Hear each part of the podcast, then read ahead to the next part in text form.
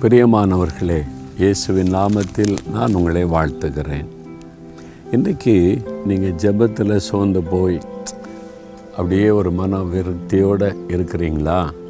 ஆண்டவர் ஒரு வார்த்தை சொல்கிறாரு முப்பத்தி ஐந்தாம் அதிகாரம் ஏசாயாவில் மூன்றாவது வசனம் தளர்ந்த கைகளை திடப்படுத்தி தள்ளாடுகிற முழங்கால்களை பலப்படுத்துங்கள்.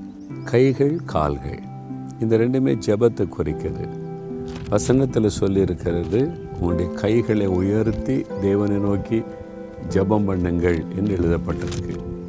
முழங்காலை முடக்கி ஜெபிக்கிற காரியமே எழுதப்பட்டிருக்கிறார் அப்போ கைகளை உயர்த்தி ஆண்டோருக்கு முன்னால் ஜெபிக்கிறதில் தளர்ந்து போயிட்டீங்க. முழங்காலை முடக்கி ஜெபிக்கிறதுல தளர்ந்து போயிட்டீங்கல்ல ஜெபம் பண்ணி இப்படியெல்லாம் ஆண்டவரை தேடி என்னப்பா இப்போ ஜெபிக்க முடியல அப்படின்ற ஒரு சூழ்நிலைக்கு வந்திருக்கீங்களா? ஒரு சமயம் அப்படி தான் ஊழியத்தின் ஆரம்ப காலத்தில் ரொம்ப ஒரு பெரிய துக்கம் பாரம் என் உள்ளத்தை அழுத்தினதுனால என்னால் ஜெபிக்க முடியல. காலையில் எழும்பு ஜெபிக்க பார்க்குறேன் வீட்டில் விடியற் காலையில் என்னால் ஜெபிக்க முடியலை. வசனத்தை வாசித்து பார்க்குறேன் என் உள்ளத்தில் இந்த பாரம் என்னை துக்கம் அழுத்தினதுனால ஜெபிக்க முடியல. அப்படியே சோர்ந்து போயிட்டேன். யாராவது வந்து எனக்காக ஜெபிக்கணும் யாராவது வந்து எனக்கு இப்போ ஒரு உதவி தேவை அப்படின்னு ஏங்கி கொண்டிருந்தேன். சில சமயம் யாராவது ஆண்டவர் அனுப்புவார் சில ஊழியர்களை தீர்க்கதரிசிகளை. அந்த மாதிரி காத்திருந்தேன்னா சாயங்காலம் வரைக்கும் யாருமே வரல. ரொம்ப மனம் சோர்ந்து விட்டது. என்னால் ஜெபிக்கவும் முடியல. மனம் தளர்ந்து விட்டார் அப்போ நான் ஒவ்வொரு நாள் மாலையிலையும் இங்கே வந்து ஜெபிப்பேன். காலையிலேயும் மாலையிலையும். இது ஒரு வனாந்தரம். பாருங்கள் இங்கே காட்டு பகுதி. எங்கள் வீட்டுக்கு பின்னால் இருக்குது. அங்கேருந்து நடந்து ரெண்டு மூணு கிலோமீட்டர் உள்ளே வந்துட்டால் இந்த காட்டுக்குள்ளே ஆள் நடமாட்டமே இருக்காது. இங்கே தான் நான் ஜெபிக்கிறது உண்டு.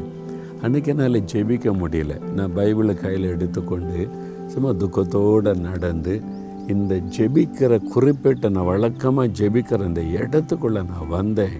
பரிசுத்தாவியுடைய வல்லமை மேலே இறங்கினார். அப்படியே ஆவில நிரம்பி அந்நிய பாஷையில் ஜெபிக்க ஆரம்பித்தேன். நடந்து கொண்டே அப்படியே நான் ஜெபிக்கிறேன்.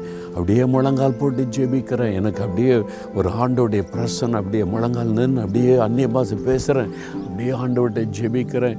எனக்கு கண்ணை திறந்து ஜெபிக்கிறேன். ஒரு அரை மணி நேரம் வந்து எனக்கு தமிழ் பாஷை இங்கிலீஷ் வரல. தான் அந்நிய பாஷை வந்து கொண்டு இருக்கிறாரு அரை மணி நேரம் ஜெபிச்சு ஒரு ஒரு எலக்ட்ரிசிட்டியில் அகப்பட்டு கொண்டா எப்படி இருக்கும்? அந்த மாதிரி பிடிக்கப்பட்டு ஒரு ஆஃப் அன் ஹவர் கழித்து அப்படி விடுதலையான மாதிரி. அப்படியே மனசில் என்னையா இது புதுசாக இருக்குது? இந்த மாதிரி இதுக்கு முன்னால் நான் பார்க்கலையேன்னு சொல்லிட்டு பயமாக இருக்குதுன்னு ஜெபம் முடிஞ்ச பிறகு முழங்கால் போட்டு என்ன ஆண்டவரே இது? இந்த அனுபவம் எனக்கு புதுசாக இருக்குது? அப்படின்னு நான் கேட்டேன்.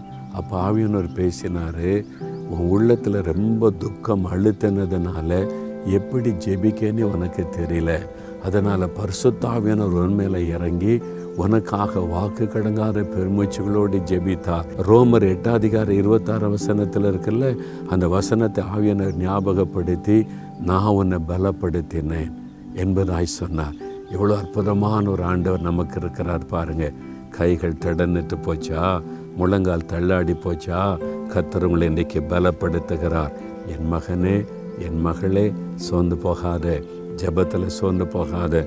நான் உன் கையை பலப்படுத்துகிறேன் உன் முழங்காலை பலப்படுத்துகிறேன்னு சொல்கிறாரு தைரியமாக முழங்கால் போடுங்க. ஜெபம் பண்ணுங்க கையை உயர்த்தி ஜெபிங்க. காரியம் வாய்க்கும் அற்புதம் நடக்கும். ரெட்டிப்பான நன்மையை காண்பீங்க. வெட்கத்துக்கு பதிலாக ரெண்டத்தினான நன்மை வரும். தகப்பனே தள்ளாடுகிற முழங்கால்களை பலப்படுத்துகிறவர் கைகளை திடப்படுத்துகிறவர் இந்த மகன் இந்த மகள் இவங்க உங்கள் பிள்ளைங்கப்பா பலப்படுத்துங்க. சோர்ந்திருக்கிறவங்களை பலப்படுத்துங்க ஜெபத்தில் பலப்படுத்துங்க. இன்றைக்கு அவங்க ஜெபிக்கிற காரியத்தில் அற்புதம் நடக்கட்டும். ஒரு அதிசயம் நடக்கட்டும். காரியங்கள் தலைகளாய் மாறட்டும். அவளை மகிழ பண்ணுங்க. நீங்கள் அற்புதம் செய்கிறதற்காய் ஸ்தோத்திரம் ஸ்தோத்திரம். பலப்படுத்துகிறதற்காய் ஸ்தோத்திரம் ஸ்தோத்திரம். இயேசுவின் நாமத்தில் ஜெபிக்கிறோம் பிதாவே. ஆமேன் ஆமேன்.